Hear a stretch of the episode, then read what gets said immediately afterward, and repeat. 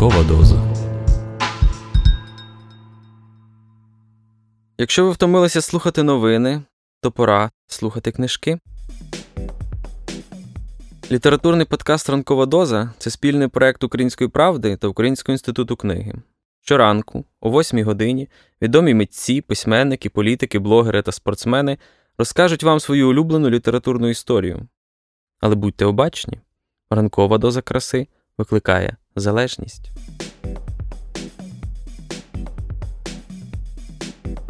У Григора Тютюнника, якого я вважаю найкращим українським прозаїком ХХ століття, ймовірно, найвідоміший твір – це «Вогник далеко в степу», і мені він здається справді одним із найкращих. Я, здається, перечитував його вже разів 5 або 6 і буду ще.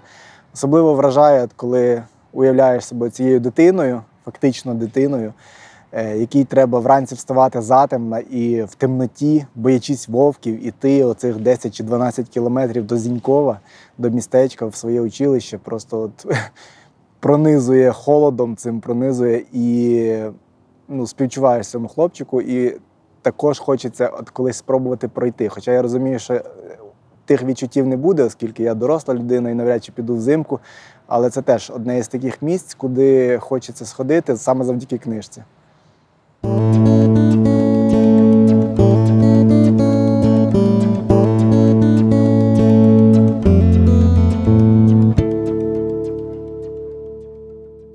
Нас прийняли до училища разом. 3 Василів – Василя Силку, Василя Обору, Василя Кіпкала і мене. Мене то звати Павлом, а прозивають Павлентієм. Та я, правда, сам і винен.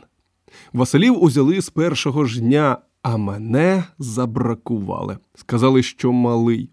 Хлопців одразу й перевдягли. Видали їм новенькі хакові пілотки, новенькі теж хакові гімнастерки з натороченими товстою білою ниткою кишенями на грудях. Не по дві, як у військових, а по одній. Штани, черевики, широкі брезентові паски підперезовуватися, навіть шкарпеток, про які ми тільки чули, по 2 пари. До того всього, сказали, видадуть перегодам ще сірі шинелі солдатського сукна і шапки. А я в чим прийшов, не буду казати в чим, бо це не весело, у тім і зостався. Хлопці раділи, обмацували один на одному одіж, упізнавали один одного і не впізнавали. Розчервонілися всі, пілотки на бакир, а Василь Силка, як оглянув себе в новому, ляснув у долоні, крутнувся на одній нозі і вигукнув, як лоша заіржав. «Чи це я, чи не я, чи нова копійка?» Я теж обмацував їх і теж пробував усміхатися, та, мабуть, лише косоротився і під оком сіпалося. Мені коли погано, то під оком сіпається. Дорогою до села Василі втішали мене, що, мовляв, на той рік приймуть і тебе, що їхня форма до того року вже приноситься, а в мене буде нова, що вони однак будуть зі мною товаришувати, разом красти солому вночі з поля, бити пеньки в лузі, грати у 2 голоси на балалайках вечорами в неділю, а я на бубні вибиватиму. Я тоді на бубні саморобному з собачої шкури вибивав під Василеві балалайки. В мене ж бо слуху немає, ото тільки й на бубні. До того вони мене довтішали, що я мало не розкис був. Вдержався якось. А вдома? Краще б я не приходив додому. Що, Павлику, що виходив? Спитала тітка Ялосовета, тільки-но я переступив поріг, і дивилася на мене з такою надією, що мені знову засіпалося під оком. Не взяли. Малий, сказали. Ледве вимовив я. Так у горлі лоскотало. Вона сіла на вичовганий піл з 2 ненакритими подушками в узголов'ї і заплакала. «Та й що ж тепер?» Тітка дивилася на мене крізь сльози нещасними очима. «Як же тепер, га?» «Не знаю. На роботу піду». «В чому? Подивися на себе. А їсти що? Хліба намолотили тільки в державу, і то не хватило до плану». І знову заплакала, затуливши очі долоною. Вона любила плакати. Я тихенько вийшов з хати, знайшов у сінях мотузок і подався на берег до річки, може, де вільшиня або вербеня сухе трапиться, тож треба якось її втішити, щоб хоч уночі не плакала. Тітка Ялосовета мені мачуха. Вона пішла за мого тата, як то кажуть, на дитину, як мені було 9 років, і прожила з ним до війни рівно місяць, а зі мною це вже 6-й рік мучиться. Я б ніколи разу не назвав її матір'ю, якось язик не повертається, якби хоч тато був. А вона обижається, думає, що то я нарошне, на зло. Нічого. Знайду ось вільшечку, переплаче. Вона радіє, як є чим топити. Спробуй її ще знайти, ту вільшечку. Казав їй уже раз: «Ідіть заміж, а я якось і сам». Плаче. Ну, хай як хоче, я ж не заставлю. Та ще й півхати нема. Зосталася тільки хатина, а більшу половину одірвало бомбою. У нас у півсела нема хат, такий сильний був бій. Нічого. Нарубаю дров, зваримо щось їсти, а далі воно покаже. Не плакатиме ж вона з ложкою в руках. Над річкою вечоріє, прохолодніше на ніч. Заграва от схід сонця поринула аж до дна і звідти світить. На лататті місцинами густо біліють лілії, вони схожі на зграї білих чаєнят, що сіли на воду. Тут я витягав дерево з нашої хати надбитої.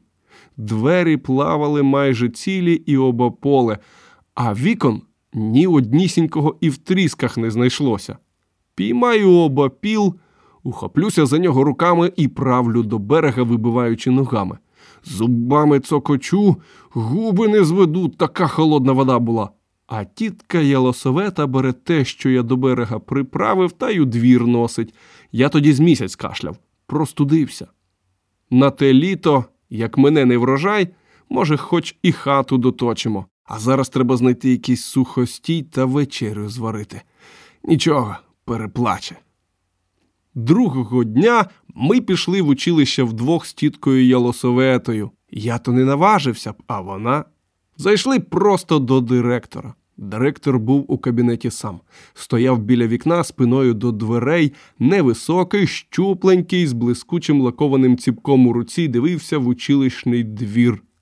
Звідти лунали різноголосі команди шикуватися по ранжиру в колону по 4. Було 1 вересня. Коли ми увійшли і стали при порозі, директор озирнувся. Він був у всьому військовому, з портупеями через плече, тільки без погонів. На гімнастерці 2 ордени, а решта – планочки. Подивився на тітку Ялосовету, потім на мене.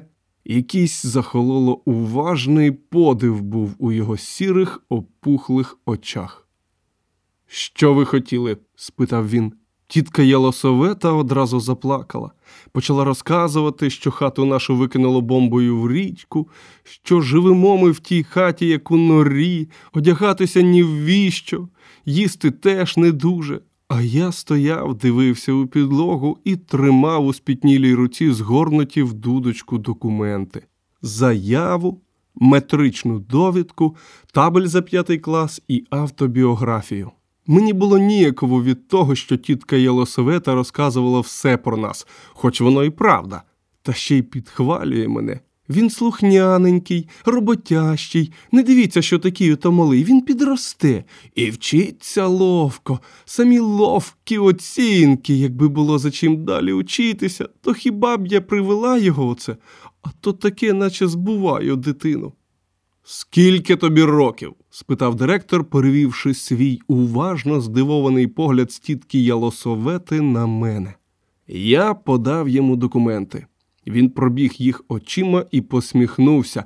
Тітка Ялосовета дивилася на нього благально. «Те, що малий – нічого». Директор обміряв мене поглядом, а я боявся дихнути. Стояв і не дихав.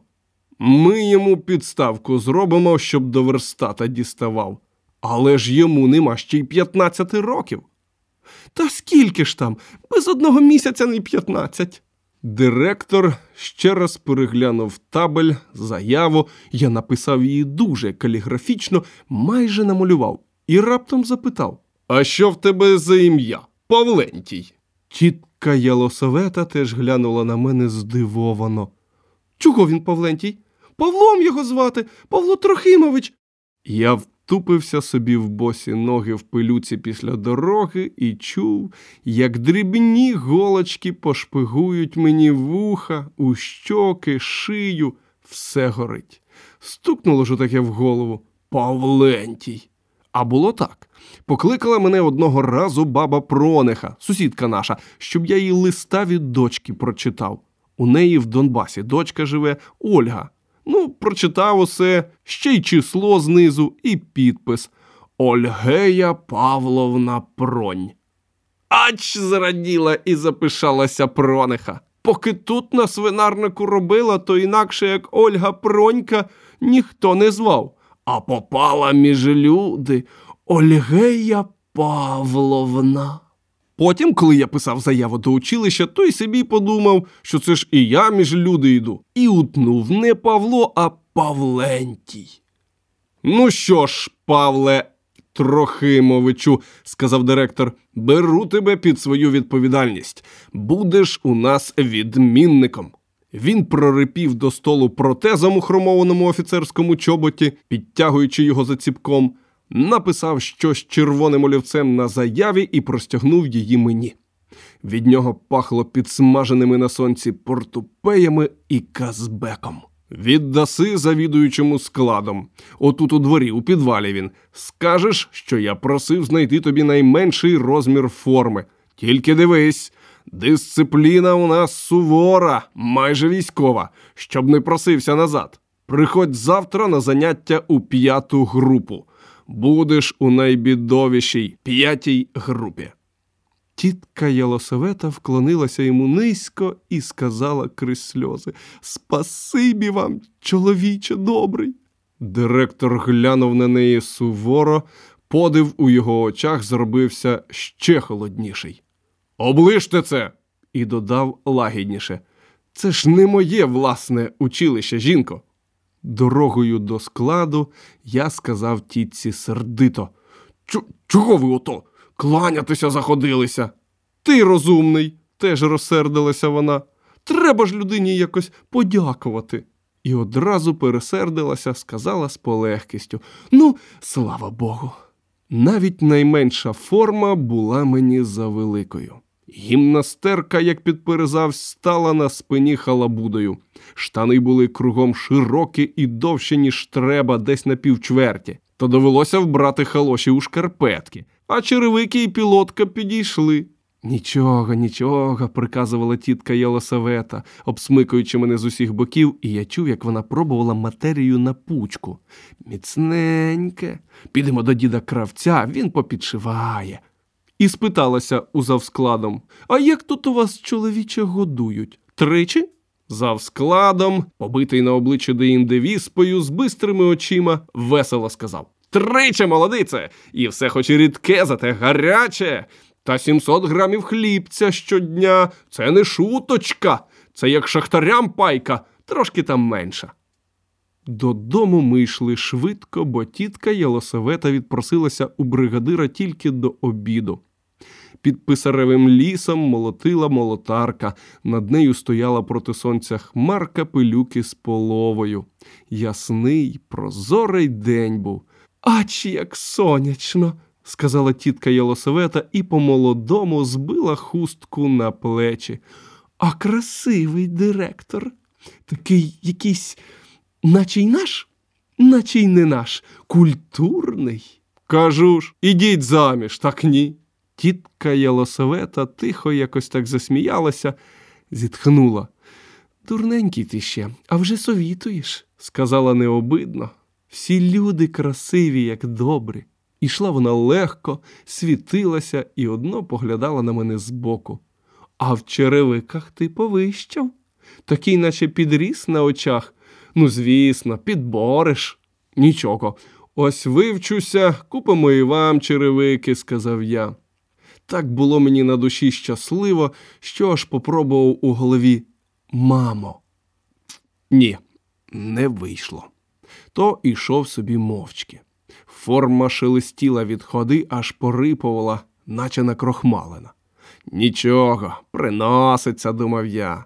Поліз до нашивної кишені на грудях, намацав пальцями новий олівець. Купили у книгарні за 20 копійок, бо там же у розкладі на завтра вже написано «Креслення». І от я стою у п'ятій своїй групі в найостаннішій шерензі. Вона зветься «Шкентель». Лунають команди «Рівняйсь» і «Струнко». То майстри, після того, як старости майстрам, доповідають директорові, хто є, кого немає і чому. Ті, що попереду, правофлангові, крутять головами, роблячи ними рівняння на середину, і стовпіють під команду «Струнко». А задні ряди гудуть, хихикають, штовхаються, нікому до них нема діла. А найдужче у нашій групі, бо в нас, хоч навчаємося ми вже п'ятий день, і досі немає майстра. Хлопці кажуть по-всякому, одні, що не знайшли ще, інші, що майстри то є, але ніхто з них не хоче брати нашу групу. Тому решта 9 груп, які з майстрами, і механіки, і столяри, вже були на практиці в МТСі в столярні, а нас ведуть щодня після сніданку в старий двоповерховий будинок, учбовий корпус, на теорію. Класи там малі, сидіти тісно і душно, а писати зовсім ніяк, хіба що боком, і то підбиваємо один одному. Класи ті називаються аудиторіями. Були вже у нас 2 політзаняття – креслення, фізика, технологія металів – це про те, які бувають метали та що з них роблять, і диктант з російської мови. Командує нами староста на прізвище Гришуха. Худощокий, суворий з лиця дитбудинківець з рудим пушком на верхній губі. Майже вся наша група – дитбудинківці, їх 23, і всі один за одного. Дивляться прямо і сміливо і називають нас сімох селюків або кугутами, або макухою. Але не сердито, а так, наче заради розваги чи що. Підійде котрийсь, візьме пальцями за гудзик на гімнастерці, крутить і дивиться у вічі. «Садок є, кугуте! Принеси грош! А я за тебе заступатися буду!» «Нема!» «Що ж ти тоді за кугут?» Мене не займають. Один почав був щось про жратуху, щоб я приніс чогось із дому попоїсти, але Гришуха сказав йому: «Ша, він наш!» Видно, він знає всі наші автобіографії. Мені чужо в цій 5-й групі і холодно всередині. Тремтить там щось. Хоч он як сонечко світить, і горобців на деревах навколо плацу, як попелу, цвірінькають, гріються на теплі. Вийти б тихенько з оцього шкентеля та поза спинами. Наче мені кудись треба. А там завернути за нарбут і додому. Ішов би оце шляхом понад стовпами до села. Молотарка в полі гуде, от паровика дим стелиться і пахне теплим. Ворони по стерні походжають, ХТЗ коло лісу просянище оре. Зайшов би в ліс, напився води з джерела, попоїв грушок падалиць.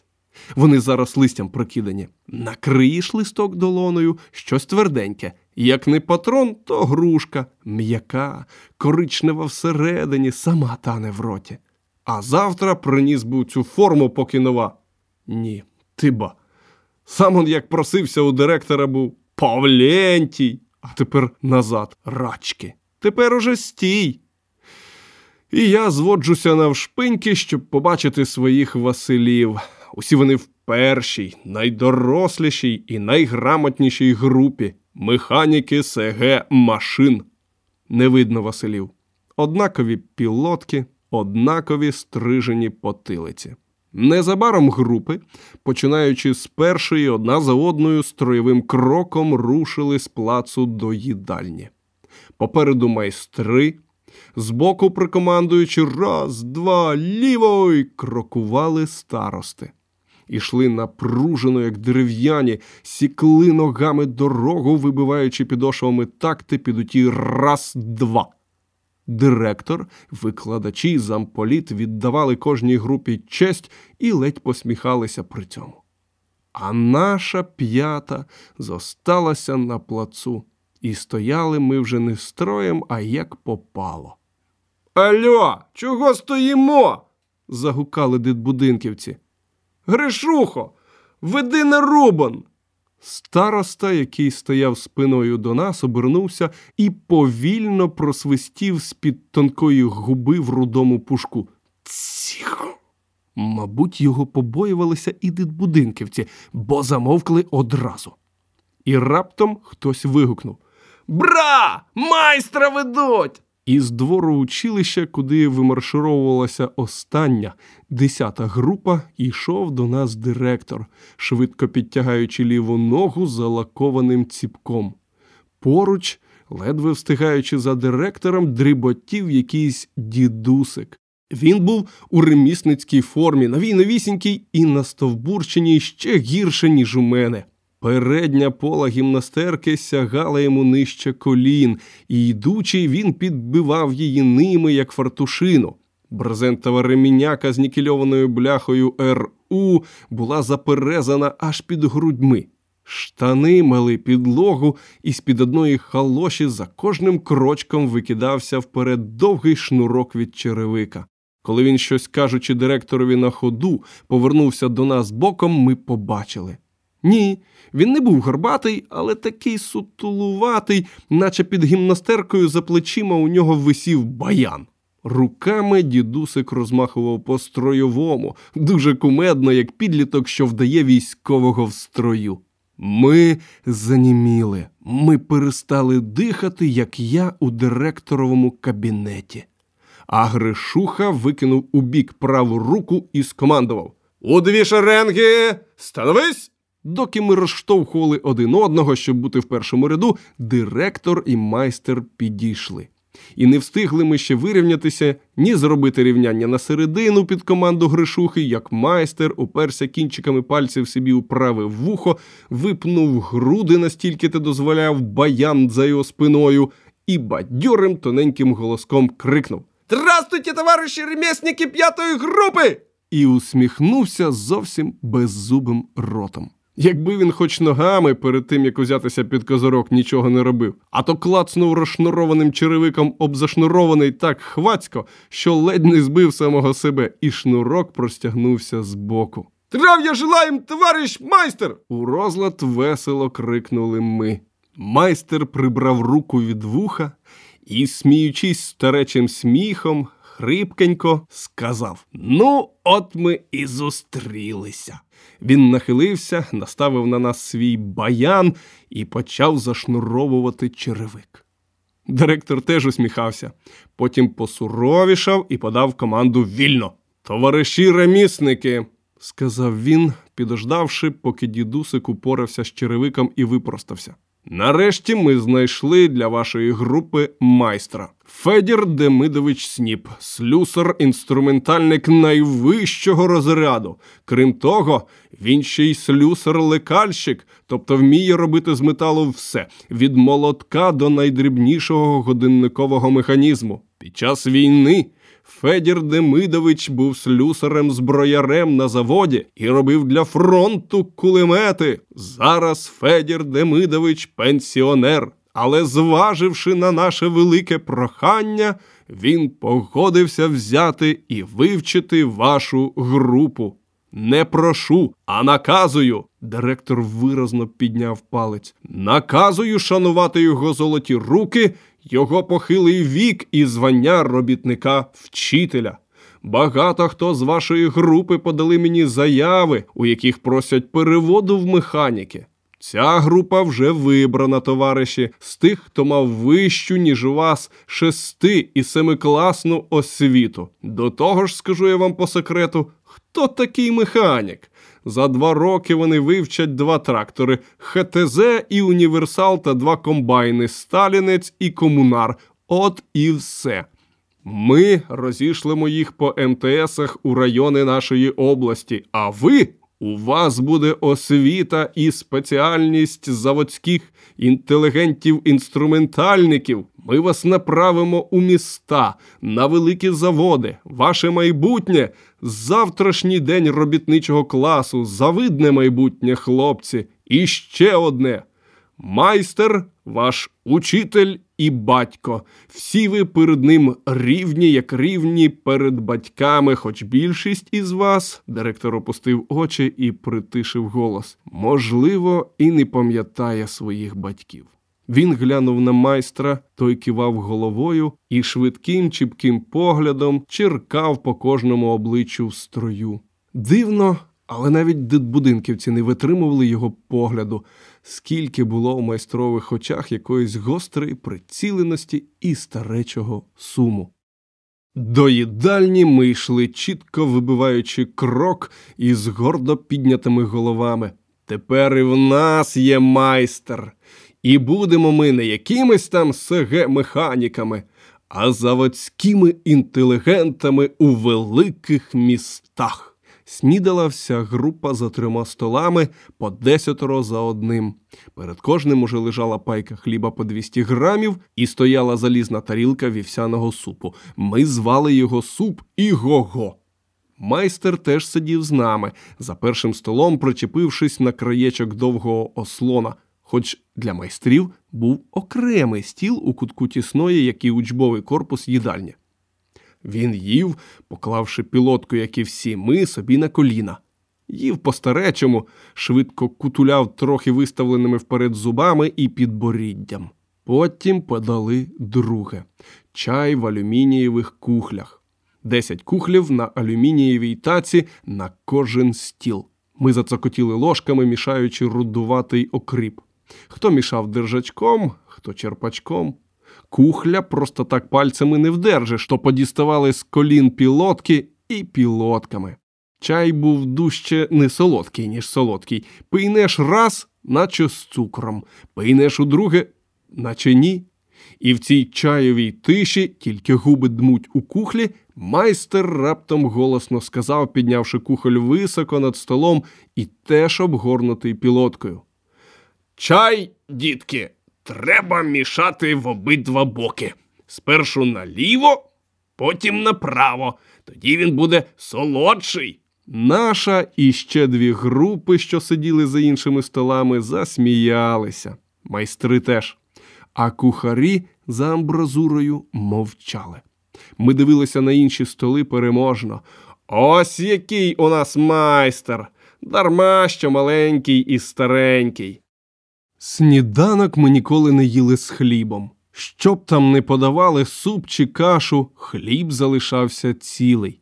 І вже коли ось-ось мала пролунати команда «встати», ми пускали по руках солянку з сірою крупною сіллю, кожен брав з неї пучку солі і трусив нею пайку. Потім удавлював дрібки великим пальцем у м'якушку і ховав хліб до кишені.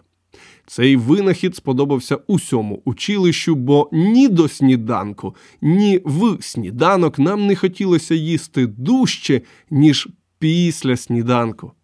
Дорогу від училища до МТС, де наші майстерні, ми проходили з піснями. Аптеку, загодзерно, сушарку, базар – все з піснями. Далі було пустирище, а за ним МТС. Тут ми вже йшли мовчки і не в ногу. Вирушаємо з училищного двору 5 колонами. Майстри на 2 кроки попереду кожної групи, старости збоку.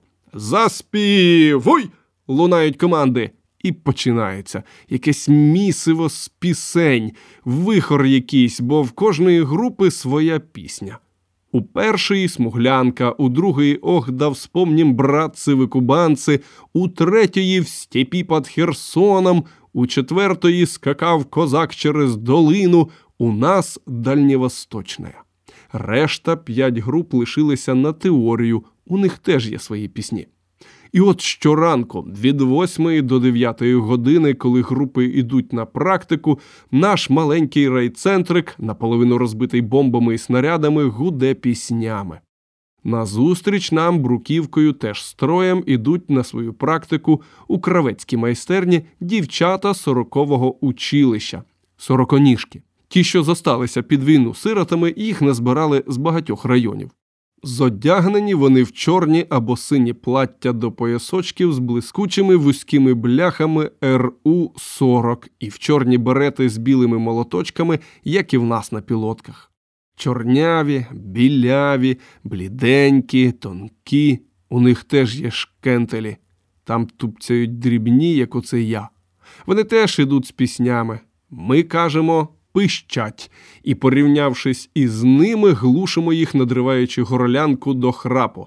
«Стоїм на страже всегда, всегда, а єслі скажет страна труда, прицелом точным врага в упор, дальневосточная, даешь отпор, краснознаменная, смелее в бой, смелее в бой!» Коли ми отак грякаємо пісню, сороконіжки із середини строю і ті, що на шкентелі, затуляють вушка долонями і всім своїм виглядом, усмішечками показують любеньку згоду, що ми, мужчини, такі сильніші за них. А дівчата правофлангові, вищі, сягнисті, вже схожі чимось на жінок, підморгують нашим правофланговим. Це де бідовіші, а сором'язливі – ті опускають очі, і на щоках у них з'являються рум'янці. Я в цьому теж трошки вже тямлю. Співаємо до пустирища за базаром.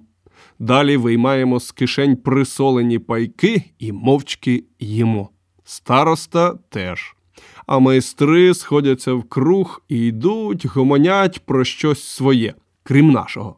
Він бігом подався від колони у бік, згорбився, наставив у небо свій баян, рве щось у траві і похапцем запихає у кишені. Майстри з інших груп стежать за його заняттям і посміхаються. У майстерні, куди нас завели справа по одному, не було нічого такого. Ні дивовижних верстатів, якими кожен сам по собі повигадували, ні інструментів, розкладених по поличках, ні креслень та схем на стінах. Стояли тільки сунуті один до одного 5 верстаків з неструганих дощок і на кожному 6 лищат по 3 з обох боків. Біля них лежали молоток, зубило, терпух і товста залізна плашка. В одному кутку бормашина з великим колесом, нею свердлять залізо. У другому – ручне наждачне точило. Все це ми бачили ще дітьми у колгоспівських кузнях, і, може, тому похнюпилися усі. От така тобі майстерня! Єдине, що здивувало нас – купа снарядних гільз, рівненько складених попід стіною, штук 100, а може й більше. Вони дивилися на нас пробитими капсулами. Верстати були неоднакові. Перші 2 вищі, ще 2 нижчі і 5-й останній, найнижчий. Майстер обміряв нас очима і метушливо, майже бігцем розводив по місцях. При цьому він брав кожного за плечі і легенько пхав поперед себе, примовляючи «сюди, сюди, сюди». Мені та ще 5 малорослим хлопцям випало місце за найнижчим верстаком. Розставивши всіх, майстер подрібушив до свого верстачка, присунутого до наших упоперек. Став за ним і урочисто, як з трибуни, промовив «Товариші, увага сюди! Увага! Перед вами ваші робочі місця. Зараз вони вам ще чужі, але незабаром стануть рідними». Його слухали понуро, зирили у вікна, за якими посеред МТСівського двору порпалися біля комбайна механіки. Майстер перейняв те позиркування і швидко червоніючи, тоненьким голосом, що буває у дітей та у старих, закричав «Не видумувати дурного! Завтра ваші механіки робитимуть отут те ж саме, що й ви сьогодні! Всі починатимуть з ручок і з пучок, панів не буде! Увага! Тема сьогоднішніх занять – рубка металу за допомогою молотка. Він узяв з верстака і підняв угору молоток. І зубила! Ось воно! І показав зубило, тримаючи його посередині двома пальцями, як цяцьку. Він сяяв увесь, показуючи нам зубило і молоток. Жести його були рвучкі, очіці світилися, і ми почали слухати його не так з цікавості, що ми зроду не бачили молотка і зубила, як від подиву, чого він так ото радіє. А може, ще й те приспокоїло, що механіки теж недалеко від нас отскочили, раз і їм цієї майстерні не оминути. А тепер узяли всі у праву руку молоточки. Хто лівша, у ліву, не соромтесь. Великий лівша, читали книжечку? Теж був лівшею, але блоху підкував. Ми взяли молотки. У світі є 3. Майстер значущо підняв угору вказівний палець. Всього 3 удари молотком. Перший – кістьовий, коли рука згинається лише в кисті. Отак. Усі робимо за мною. 1, і 2, і. Ми помахали молотками самою кистю. Другий удар – ліктьовий, при якому рука згинається тільки в лікті. Цей удар сильніший, ніж попередній. Спробували 1, і, 1, і. Ми ще помахали молотками. 3 – найсильніший удар – плечовий. Він вам поки не пригодиться. Тепер зубильце. Його тримають не 2 чи 3 пальцями, а в кулаці, щоб не виприснуло від удару і не влучило у сусіда. Взяли зубильця, обняли всіма пальчиками. Так, щоб рубати метал, треба бути сміливим. Якщо котрийсь із вас ненароком влучить себе по пальчику або щиколотках, це буває, не бійтеся. Прикладем подорожничку, а біль буде наукою, по чому цілитися, по зубилу чи по руках. Від болю прибуває ума, така от теорія. Переходимо до практики. Нам треба взяти всім по гільзі, розпустити її зубилом і молотком уздовж, одрубати денця з капсулями і відрихтувати залізо, щоб воно було рівне, як аркуш паперу. Гільзи були широкогорлі, але не дуже довгі. Ми рубали їх на дворі, стоячи навколішки або сидячи на траві під майстернею, бо майстер сказав, що земля – найкраща маса, бо від неї немає віддачі. Майже в кожного з нас були вже садна і синці на пальцях і щиколотках. Ми мовчки, крадькома один від одного лизали їх час від часу, пересміювалися, якщо хтось там, ударившись, починав сичати від болю, і дмухати на ліву руку. А майстер метався поміж нами, воркотів лагідненькі слова, показував кожному сам, як рубати, і роздавав з кишені прив'ялі, м'які листки подорожника. Видно, ото він подорожник і рвав на пустирищі. «Обережніше! Обережно!» – вигукував він. «Набити руку – це не означає побити руку. Йоду в нас нема. Йод пішов на фронт!» Потім він теж став навколішки, швидко розпустив 2 гільзи підряд короткими і, здавалося, збоку легенькими ударами молотка по зубилу, і баян за його плечима ворушився, наче в нього пробували міхи. Розрубані гільзи ми розгинали спершу об груди, вчепившись пальцями в гострі краї, потім гуцькалися на них ногами, а поправляли молотком, і кожен намагався закінчити першим. Сонце підбилося високо. В МТСівському дворі запахло розігрітим солідолом та соляркою. Біля механічної майстерні бухкотів і дуже курів димом двигун. Крутив широкими і вущими пасами якісь невідомі нам верстати крізь прорубані у стіні діри. За двором МТС починалося поле. Звідти дихала суша.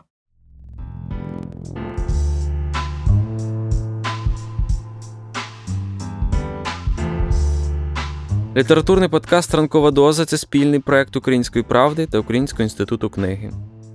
Будьте обачні та обережні. Ранкова доза викликає залежність від краси.